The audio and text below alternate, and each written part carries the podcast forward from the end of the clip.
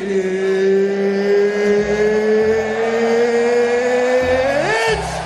time!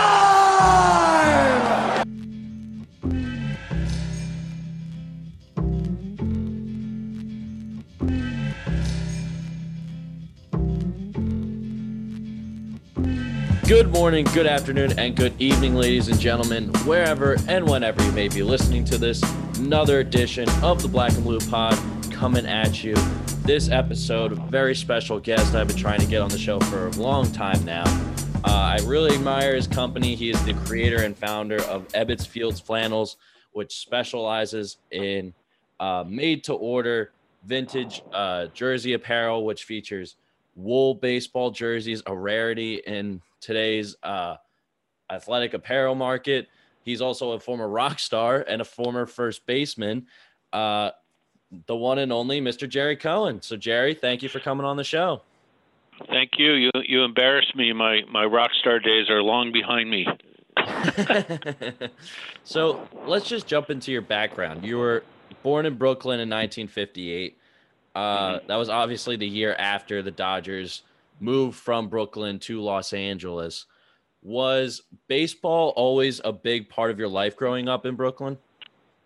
Yeah, I think you know, like many people, just directly from my dad, who, um, like like lots of Brooklyn Dodger fans, transferred his allegiance to the Mets in 1962, and so I, you know, my backdrop to growing up that I remember is the TV being on with a baseball game and uh, that taking my dad's attention away from what I wanted him to do. So that eventually led to a, a, little bit of an education. And he was a big part of the whole um, my whole sense of baseball because he talked about the history a lot and he talked about things like Jackie Robinson, who he saw when he first came up. So my interest in what ended up being Ebbets Field Flannels was really peaked at that at that very early age.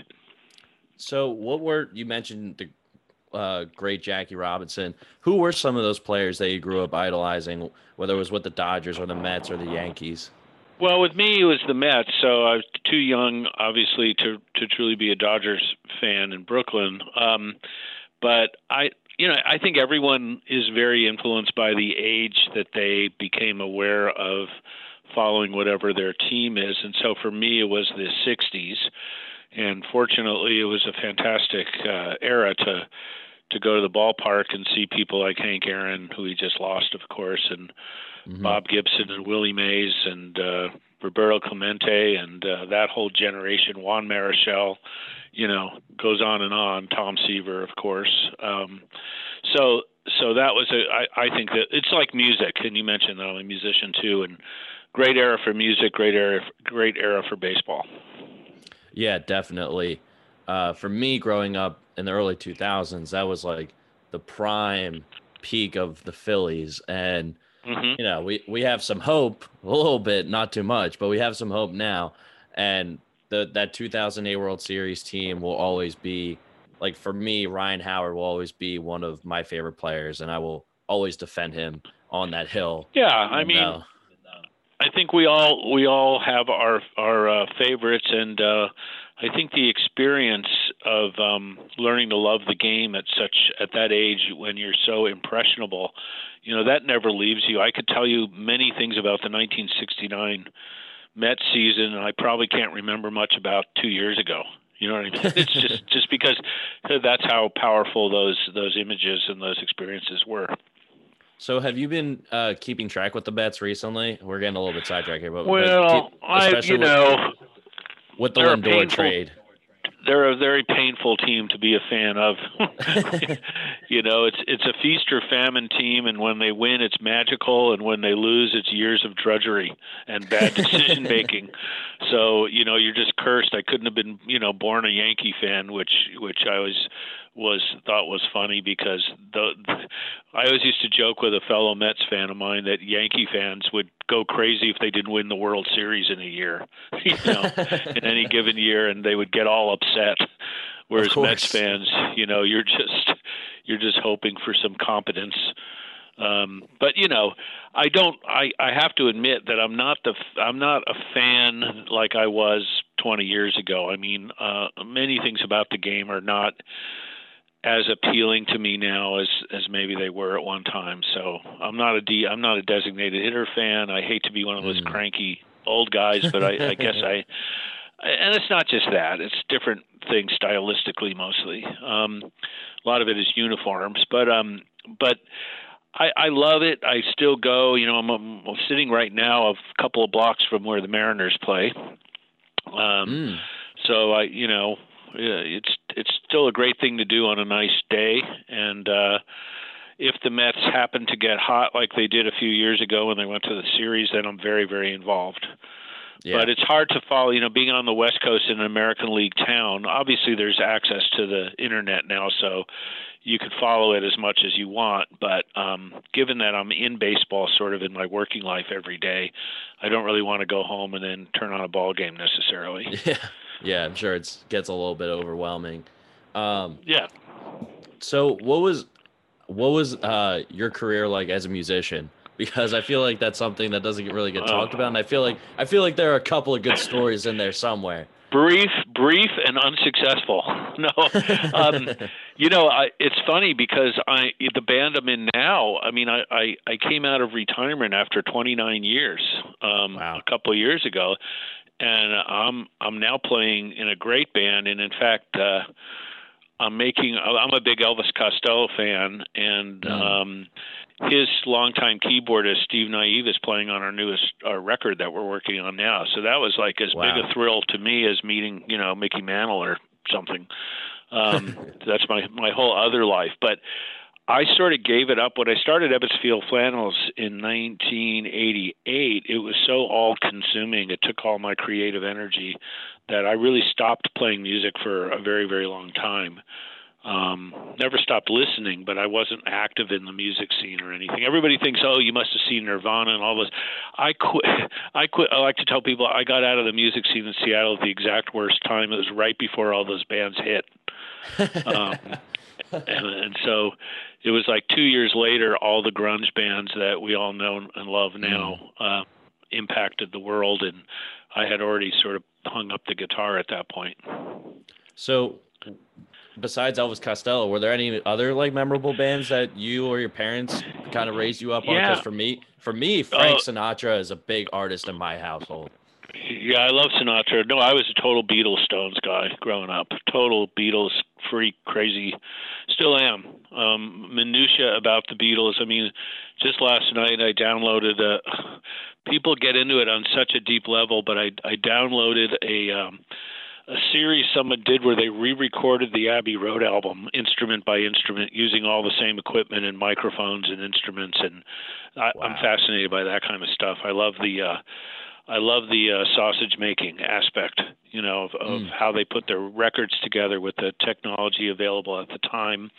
So things like that. Um, I have met. I've been fortunate. I've met some of my musical heroes. Some through doing this um, and uh, some through just happenstance. But uh, I'm a big fan of the alt rock band, The Replacements, from the '80s. So okay. I practically joined them on their reunion tour in 2015, and wow. um, they're ba- they're baseball guys too, so that was fun.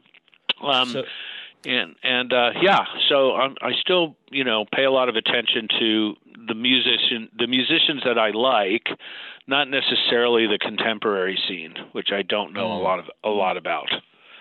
Yeah, I don't blame you there. I don't know much about the contemporary rock scene either. Yeah. Uh, so you mentioned the uh, like you were fascinated by how music gets composed and how sure. these instruments come together and make and make uh, fantastic vibrations was that sort of your similar fascination with jersey making and how yeah back I, to Negro League baseball it was like reproducing it was really um, yeah I loved uniforms as a kid. Even even then I would draw I would doodle the logos and stuff in school when I was supposed to be learning whatever they were trying to teach me.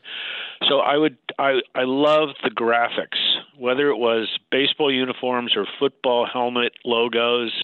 You know, I was fascinated with that aspect of sports really from nine, ten years old. And much later on, when I started the company, kind of I had that background, so I have a really good. I'm not a graphic artist; I can't draw to save my life, but I have a really good eye. I could look at a historical picture and translate that into a contemporary um, uh, the ability to to make an actual garment. Um, and that's that's not something everybody has. It's a very odd and unique skill, but I but I was born with that. So um, I'm I'm very good at being more of a I I call myself a curator rather than a designer because mm. I'm hmm. I'm sort of going back into the history and I'm saying okay that looks like a one quarter inch trim on the sleeve and that looks like a three inch felt letter you know that sort of thing um, so, which in my line of work is is a very necessary skill. Yeah, so I was about to ask. You mentioned like small differences like that on how wide or how narrow the trimming may be. Mm-hmm. Like what what is that creative process like when you're trying to to uh, recreate these jerseys to the letter, like to the actual best to your ability? Well, you know, there it's really just trying to get it right and not mess with it and uh, not I mean, my one one of my criticisms of contemporary uniforms, even when they try to do a, a, a turn back the clock or a throwback, is people designers can't help putting themselves in the way and and uh, mm. you know augmenting it or making it a little bit more contemporary. What I love about the original uniforms is they were so odd and inconsistent in so many ways not so much in the major leagues, but in the minor leagues and certainly the Negro leagues. If you look at a team picture of any given team, you'll see at least two players wearing a non-conforming uniform, and we used to jokingly call that the non-conforming uniform rule. That you you had there was some law that two of the guys got last year's jersey, or or the hat is different. or the sock stripe pattern is different.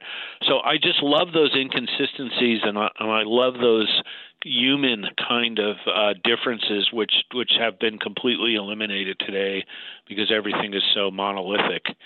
Um, and so that's kind of the stuff that I look for.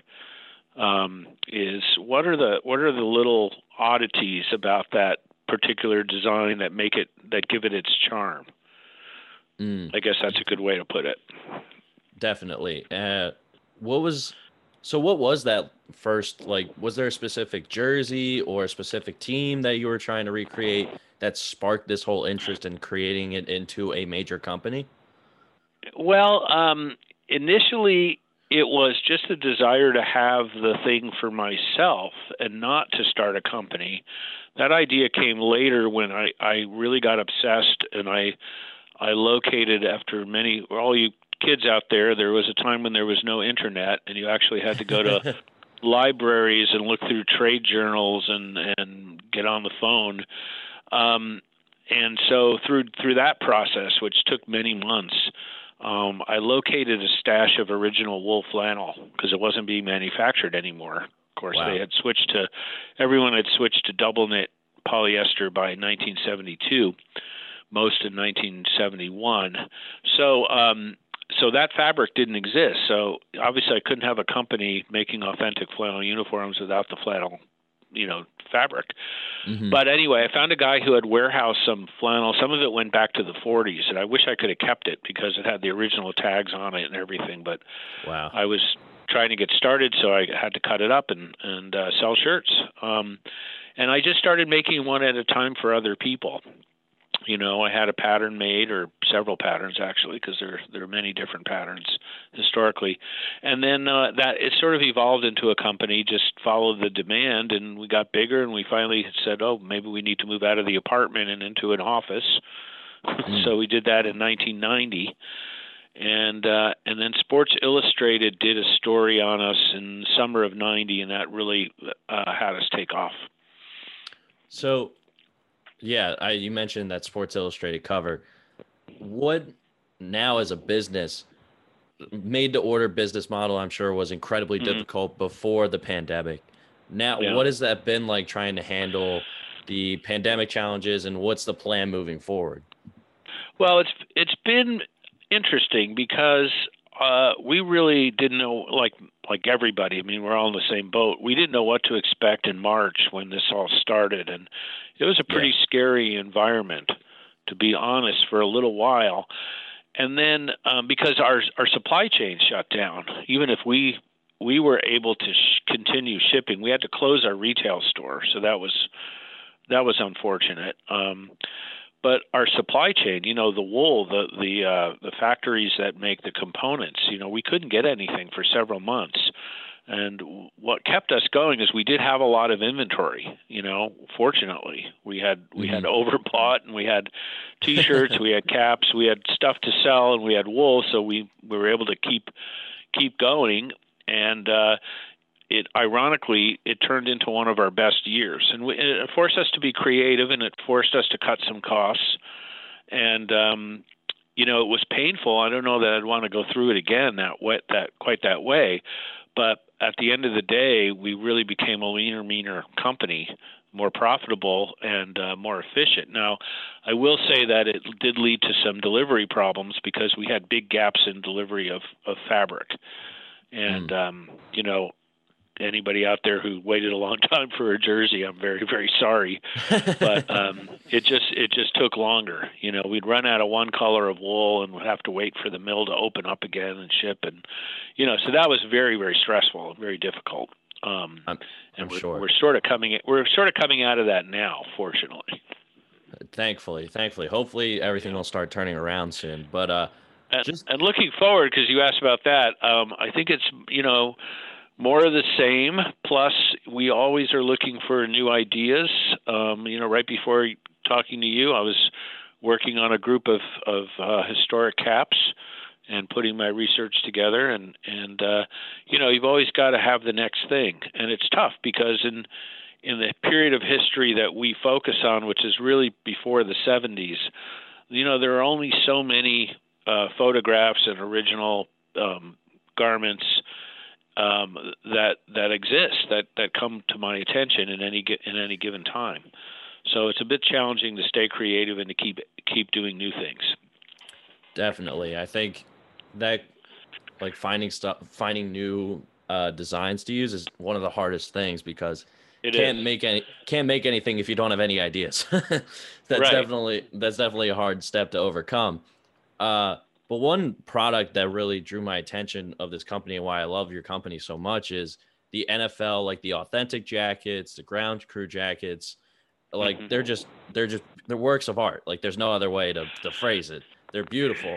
Like what how was that just like going through public records and like how did you find the designs for some of these and or did you find these from former players like how did you get the idea for some of well, these some are, you know, some are just in books or pictures that you see. A lot of them, though, are are collectors that we know, and it's kind of like my secret information, so I don't divulge it. But there are a, a handful of collectors who have some of these original garments and let us look at them. Jackets with the you mentioned the NFL, it's very tough to find jackets because obviously in football you know, how often do you see pictures of anyone in a jacket? It's mostly on field stuff. You don't see a lot of jacket images in photography. So, um, you know, people ask why we don't have a jacket for this team or that team, and, and usually it's simply because we haven't found a picture of one.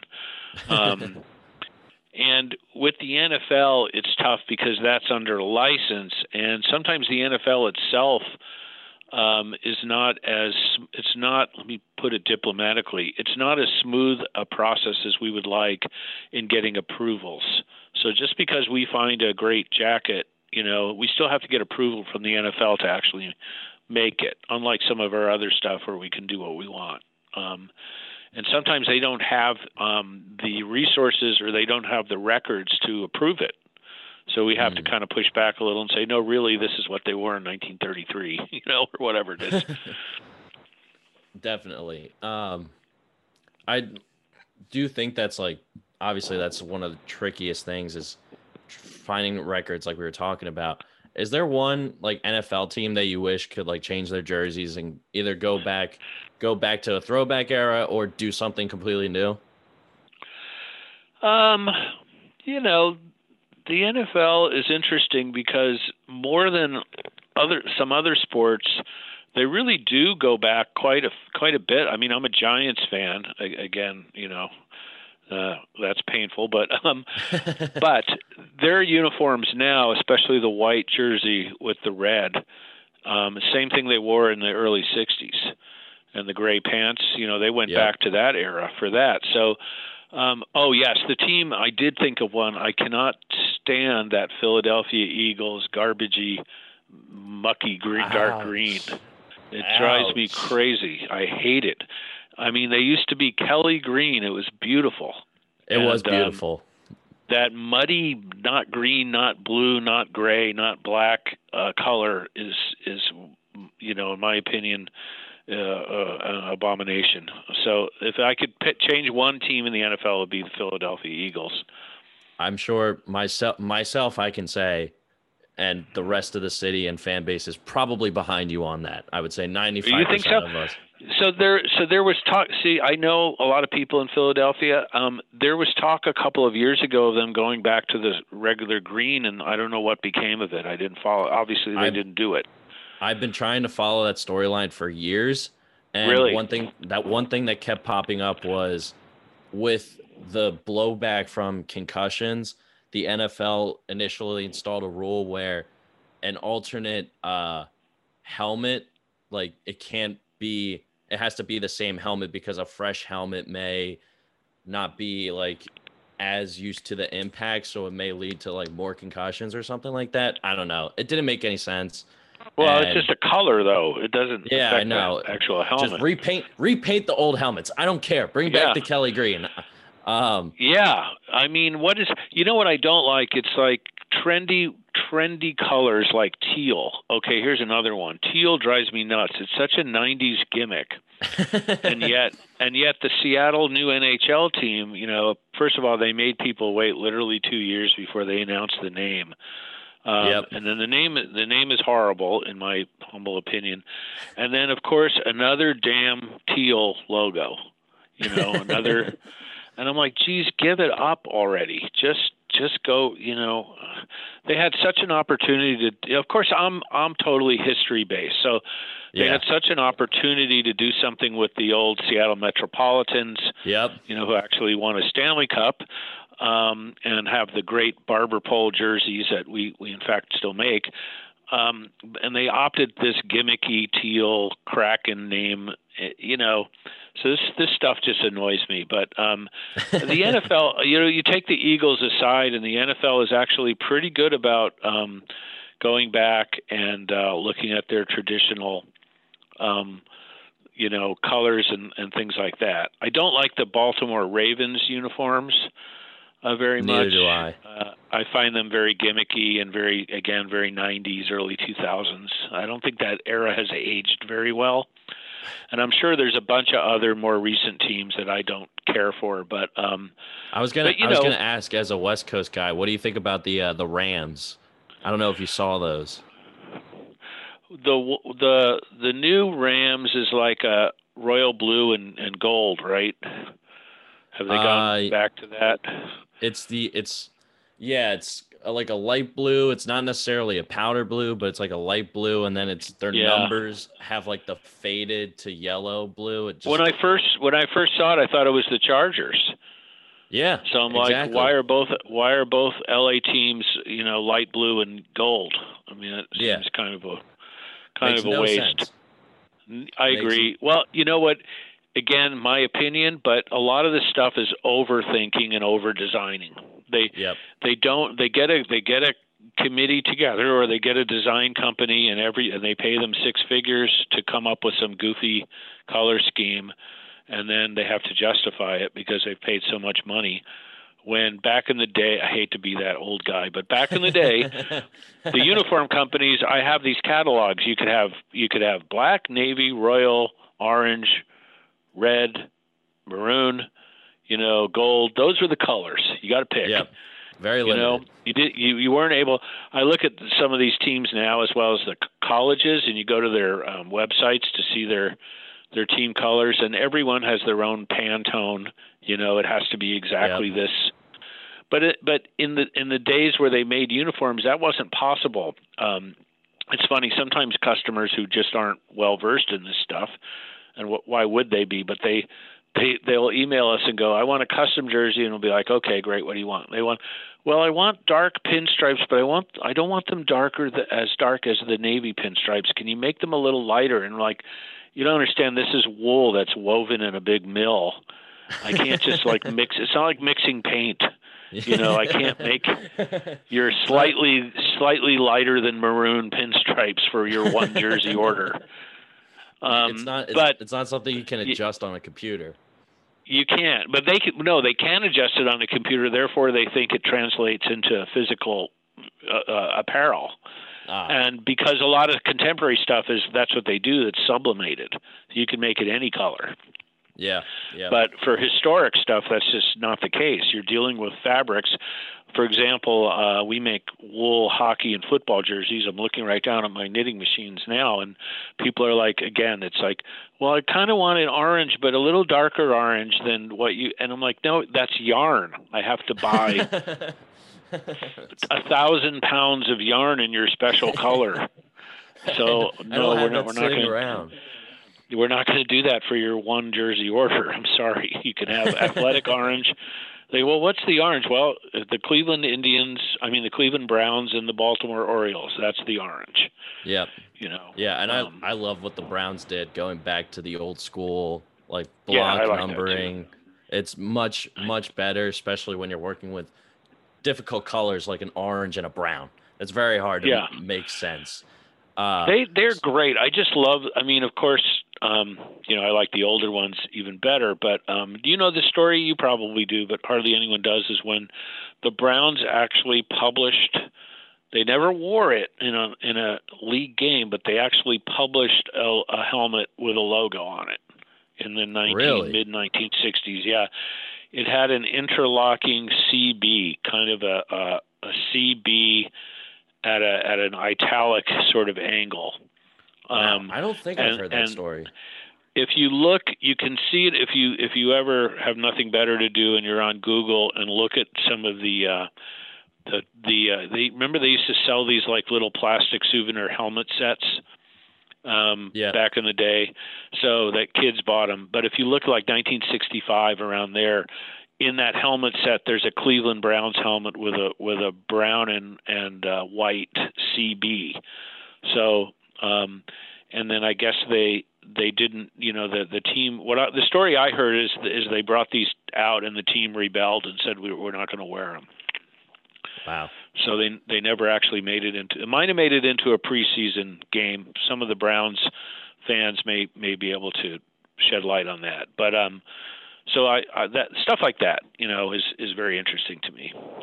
Yeah, that, uh, as a as a fellow sports historian enthusiast, I guess the best way I could describe myself is uh I definitely do love those little nods to the past or those little tiny stories that don't necessarily make it out to the public or mm-hmm. you get those really uh, radical uniforms like as a Phillies fan the all maroon jerseys the back all burgundy, in, yeah, the all burgundy. Yeah.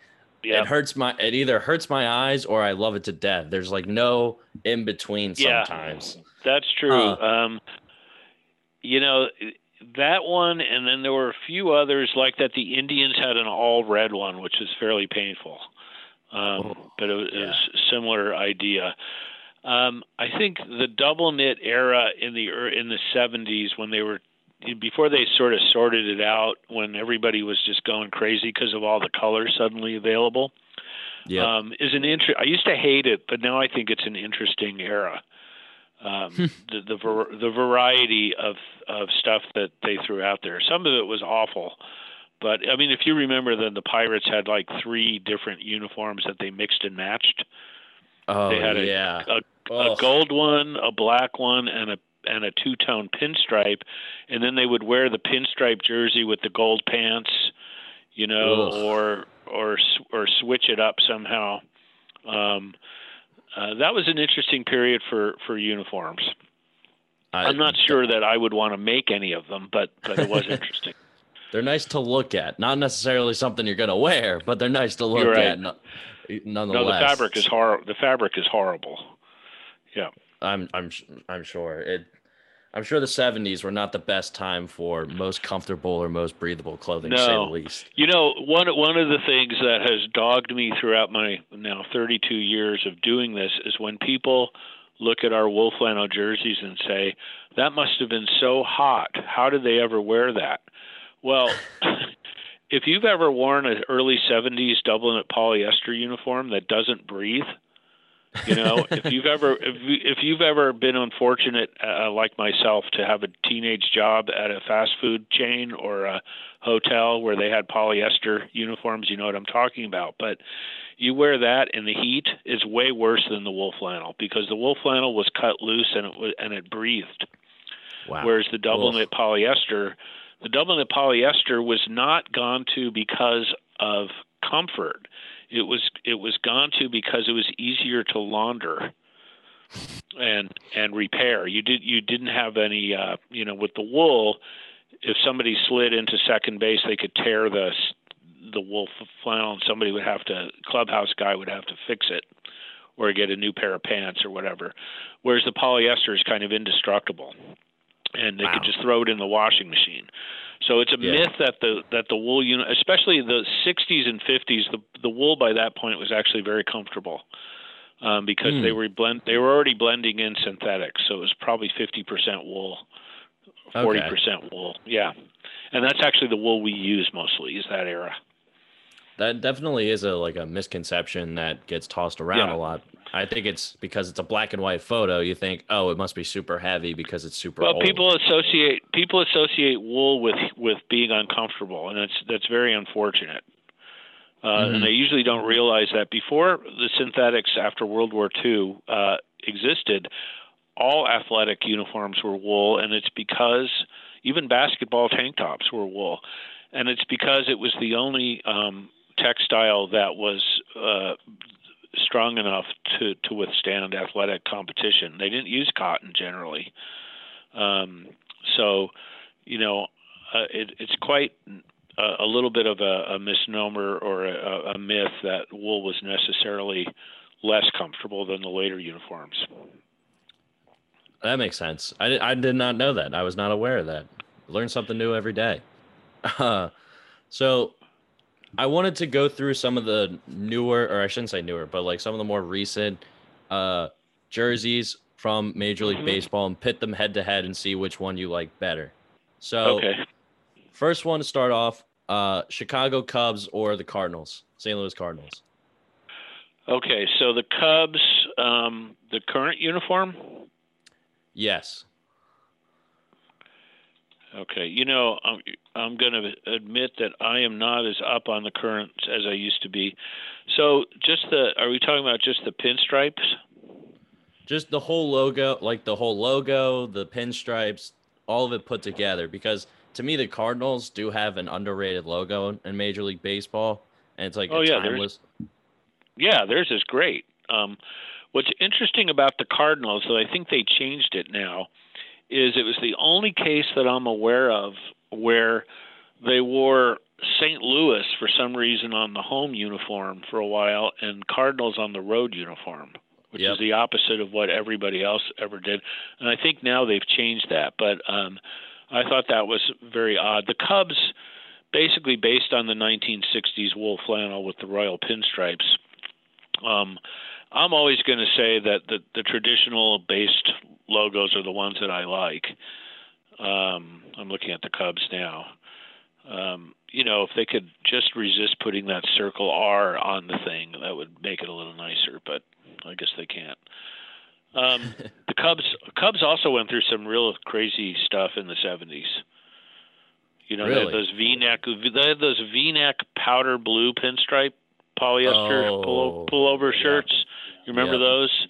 Yeah, that that wasn't one of my favorite eras. But um, yeah, the Cubs really really went a little crazy. That's the '70s uh, in a nutshell. Let's put a V-neck on a baseball uniform. The V-necks were really bad. Um, they really really didn't didn't age well aesthetically. But um, you know another another one that I can't stand, even though the team was such a great team, was the mid '70s Big Red Machine Cincinnati Reds uniforms. They were also um, V-neck pullovers, and uh, you know the triple belts, the triple stripe belts, like red, white, red. Oh, Um, yep, yep, yep. Yeah, I can't. I just don't. I don't like those at all. A lot of teams had those those belts. One of the best things that happened in the '80s is um, teams started to go back to traditional belts and and button down shirts at least. So there was some Mhm. improvement. My biggest pet peeve of all, though you didn't ask me, in modern uniforms is not the uniform; it's the pl- player choice. The long pants that go down to the shoe just you should be arrested if you do that. It really they they should just enforce the rule that all aspects of the uniform have to be worn properly. So do you So so, do you like yeah. the, the do you like it when it like cuffs and it doesn't like go over the shoe? No, I like showing the stirrup with the with the sanitary sock underneath. Okay. You know. Okay. Um, that's that's what. Look at the teams like the Red Sox and Cardinals. They have classic. Those the stripe patterns on the socks were uh, an integral part of the uniform design. So when Yeah. players just decided to cover up the sock, which to me was a bizarre fashion choice, but nevertheless it caught on. And then and then there was a counter trend, of course, where the ones that went back to the knicker style pants but they wore just a solid color, one color sock, you know, all the way up to the knee. Yeah. And ugh. and to me that isn't right either. You know, it's like Yeah. you got to have the you got to have the stirrup and the and the under and the white, you know, um, sanitary sock. And, I- and I would some players are. Are some players are doing that again just in the last two or three years. Hopefully that brings something back. Hopefully. Hopefully. Uh my next my next pair that I wanted to bring up was uh like the 60s Mets or the Mickey Mantle and 50s New York Yankees jerseys. Oh, they're both great. You know, the the Yankees just for the classic simplicity. Yeah. um, just the the road New York before they in the when they went to double knit it they outlined it in white, but um, in the flannel days it was just this block New York. You know, it's Mhm. almost like we're the Yankees. We don't need to do anything We- special. Our place know, is we- solidified. We, don't have to Yeah, do that's exactly it. It just it just displayed so much confidence. It's like while the White Sox were changing their design every two or three years, the Yankees year after year after year, like, no, we're good. You know, we're the Yankees. We don't need to mess with it. You know, Yeah. um, the Met, the Mets, of course, I like for personal reasons, but for his the historical thing there, of course, as you probably know, is they borrowed the um, they borrowed from all three New York teams, the the two National League teams that left that they replaced. Um, they took the blue from the Dodgers and the orange Mhm. from the Giants, and then they took the pinstripes from the Yankees. So there was kind of a purpose to their to their uniform design. But I love those early Mets uniforms. Yeah, yeah. I the Mets. I as much as I don't like the Mets as a divisional rival, I got to give Mhm. credit. They're they're very good uniforms, and blue and orange is blue, orange, and white. Like we were talking about with Cleveland, that's a very hard uh, color combination, and they do it Mhm. right by keeping it simple and like we were talking Well, about, not over designing it sometimes. Well, speaking of the Mets and over designing, you remember that awful period that lasted way too long when they added black Oh, to their oh, I mean just don't I was just like just it's it's a cry for help, you know. It's just like we are so de- they were so they were so desperately had so desperately become the second team in New York that they were willing to try anything to get some sort of fashion cred at the time. And so the idea was we'll just add black to if they had simply gone to black and orange to to kind of uh reflect the old New York Giants, that would have been okay. But Yeah. they just tried to have it all ways. We're going to keep the traditional blue and orange, but then we're going to add black. And so they were mixing royal blue with black, which is like almost the worst combination I can imagine. Um, and it was hard to be a Mets fan like me and watch and watch them in those god awful black uniforms mixed with royal blue. Was really terrible. And they they finally regained their senses oh, several years ago and got rid of the the black experiment was was over. Because those were the was that when uh, Mike Piazza was playing? Yeah, and they had some good teams in that period. I mean, I I, I went to the uh, 2000 World Series, you know, where they played the Yankees, and um, and they had they had some pretty good teams, but it was just a terrible color scheme. And so yeah, they finally just they finally just gave up and went back to the original 60s based, you know. But they vary it, you know. They wear a solid blue, I think, uh, jersey sometimes, in addition yeah. to the pinstripe. So my next one was, well, this will be the last one. Was the Milwaukee Brewers from the '90s, where they had the glove logo. oh yeah, the, yeah. Versus the Phillies powder blue from the '80s. Oh, I I I'm not a big fan of either of those. Um, you know, you know they're okay, either one of them. Um, the the you know brings me to the story you think of the Brewers.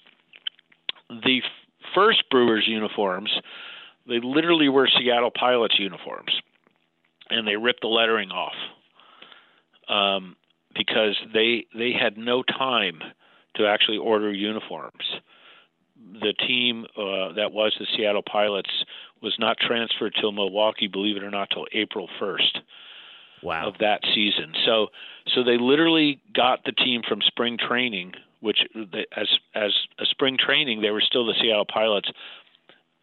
Uh, the team was in a court proceeding. It went to Bud Selig, of all people, um, uh-huh. was able to purchase them out of bankruptcy and they had to do something about the uniforms because the home uniforms said pilots and the road uniforms said Seattle. So they literally tore the letters off and you still had if you remember those Seattle pilot uniforms with the with the captain stripes on the sleeve like a alternating blue and gold stripes it was really insane for that period so they still had that on the first year of brewer uniforms but they just put brewers in in lettering over what had been pilots or Seattle. So wow, that's that's my Brewers story. The Phillies have really, you know, my favorite Phillies period is still the the Whiz Kids uh, uh, through the '60s. You know, through the Dick Allen era. Mm. You know, the mm. red pinstripe home with the cha- that's a chain stitch embroidered um, Phillies on the front, and they even had an embroidered um, number on the back, extra large number. And um, that's still my favorite Phillies uniform, which they which they went back to as well. Yep, more uh, or more I, or less. Yeah, the the uniforms now, I I'm starting to get a little bit sick of them. I think their their primary uniforms they're a little bit too like cartoonish and a little too like kitty. Like I I feel yeah. like you got to go back to like block lettering uh, and I don't mind their their cream, like their cream off white alternates when they play like during the day. Mm-hmm. Uh, I, I don't mind those jerseys, but it is starting to get to a point where we need to like freshen freshen it up a little bit. Let's get something new in here. Uh, you can't rely on the powder blues for all all your popularity and all your jersey sales. It only gets to a certain point. So I have another. I have a good Phillies story too, um, uniform wise. So you know the Phillies were perennial losers in the 40s, and they decided to to rebrand. They didn't call it that back then, and they decided. you probably know this. They decided to change their name to the Blue Jays. But I, I did not know this. You didn't know this? Okay, I so did not. As you, an avid Phillies fan, I, I'm ashamed that I didn't know this. So they changed their name to the the the Blue Jays, but the problem is they didn't follow through, and uh, they literally had. I'm looking at it now. What year was it? I'm gonna say it's 1945, 44. So they put a Blue Jay on the left sleeve, um, but the but the main lettering still said Phillies. I'm like, what? if you're if you're trying to if you're trying to uh, change your name and your and rebrand, leaving the the the name you're trying to get rid of is maybe not the smartest branding move in the world. But if you look up 1944 um, Phillies uniforms, you'll see what I'm talking about. Oh yeah, I see them. I've seen that Blue Jay logo before, but I never knew what it meant. Yeah, Yeah, they they they did kind of a what I would call a partial rebranding, and it didn't take. You know, the Yeah. fans didn't never called the team the Blue Jays, and so they just sort of like quietly dropped it after a year or two. Um, but that's what I was, it's like what I was talking about earlier of of all the oddities and inconsistencies of the old uniforms is, is the thing that makes it a lot more fun. And you would never have that today. There would be a total rebranding with a rollout of alternate jerseys and God knows what else. yeah, but then and- they're just like, huh, you know, we'll just add a Blue Jay to the sleeve and call it good.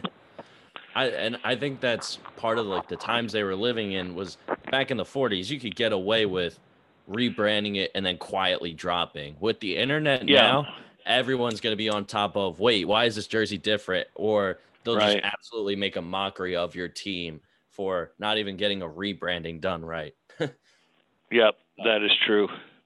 So, are you a fan of as a, with a company that makes great baseball caps? Are you a fan of, or do you hate the uh, the like manufacturer's tag patch on the side of most mass Hate. produced? You no, hate hate. That's why we don't. That's why we don't do it. You know, we we feel like we're selling a historical cap. We're not selling a branded piece. We're advertising on. Mm. You know, which maybe hurts us from a marketing standpoint, but um, you know, I just think that I'm a purist in terms of if you're talking about a historical thing, then do it right. And and they did not put, you know, uh, manufacturers' logos, embroidery uh, on the side of hats um, ever. They do now, but um, and so we don't do that. You know, That- we, that we want the thing to be we want it to be a pure representation of what was worn on the field at that particular time. Yeah, and I I didn't understand it growing up. I, I thought people were being a little bit ridiculous, but as I've grown older, it is annoying when a manufacturer just throws their logo either on the side or they fill like the entire inside of the hat, like the entire top has like Adidas lined in it or Nike's Yeah. lined in it, and that that really does bother me a lot because I'm not wearing it as a as a Nike hat. I'm wearing it as a a Phillies hat, a Penn State hat, whatever it may be. Well, Uh, be lucky that we're not. You no, I was going to say that um, I I feel way worse for the people who are European soccer fans because, or even American soccer fans, because it's just the jersey is just a giant advertisement, you know, for for a company. You know, I don't want to root for the uh, L.A. Uh, Herbalifes, you know, and I don't want to root for the Seattle Xboxes. Um, yeah. uh, I just can't can't take it. You know, it's just unacceptable to me.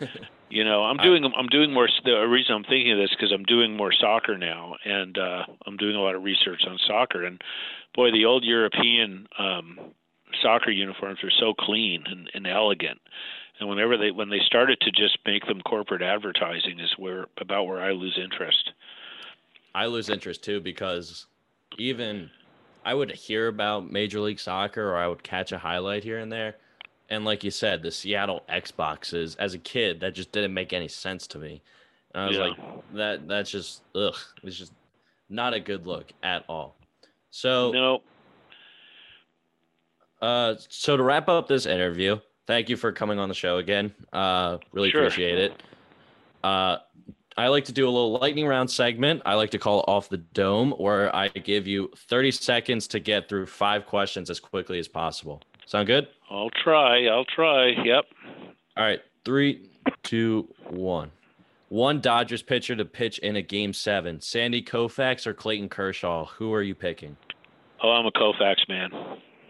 Better guitarist with the name Jimmy. Jimi Hendrix or Jimmy Page? I'll go Hendrix.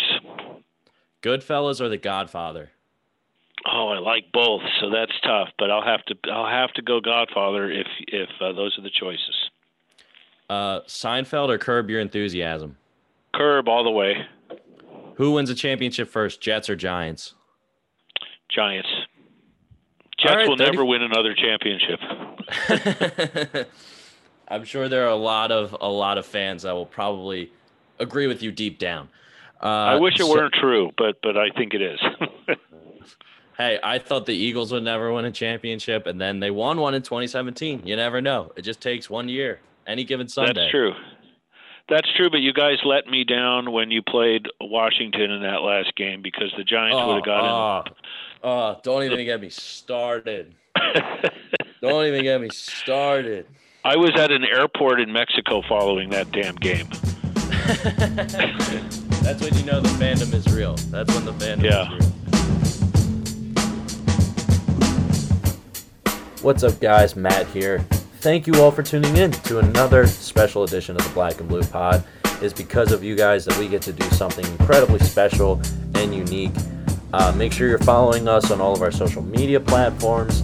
If you're not already, make sure to just look up Black and Blue Pod on Facebook, Instagram, Twitter, whatever, and we'll be the, one of the first ones to pop up. And there will be a link tree in each bio uh, to point you to other uh, platforms that we're on.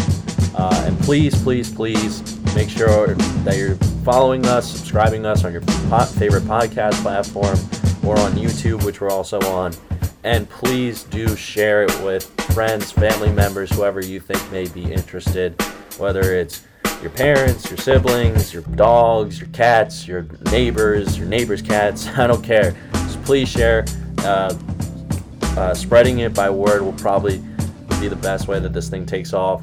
But in the meantime, I'll catch you guys at the next episode. Thank you all again for tuning in. It's because of you guys I get to keep doing this and creating something special. So thanks again a million times over, and I'll catch you guys in the next episode. Peace.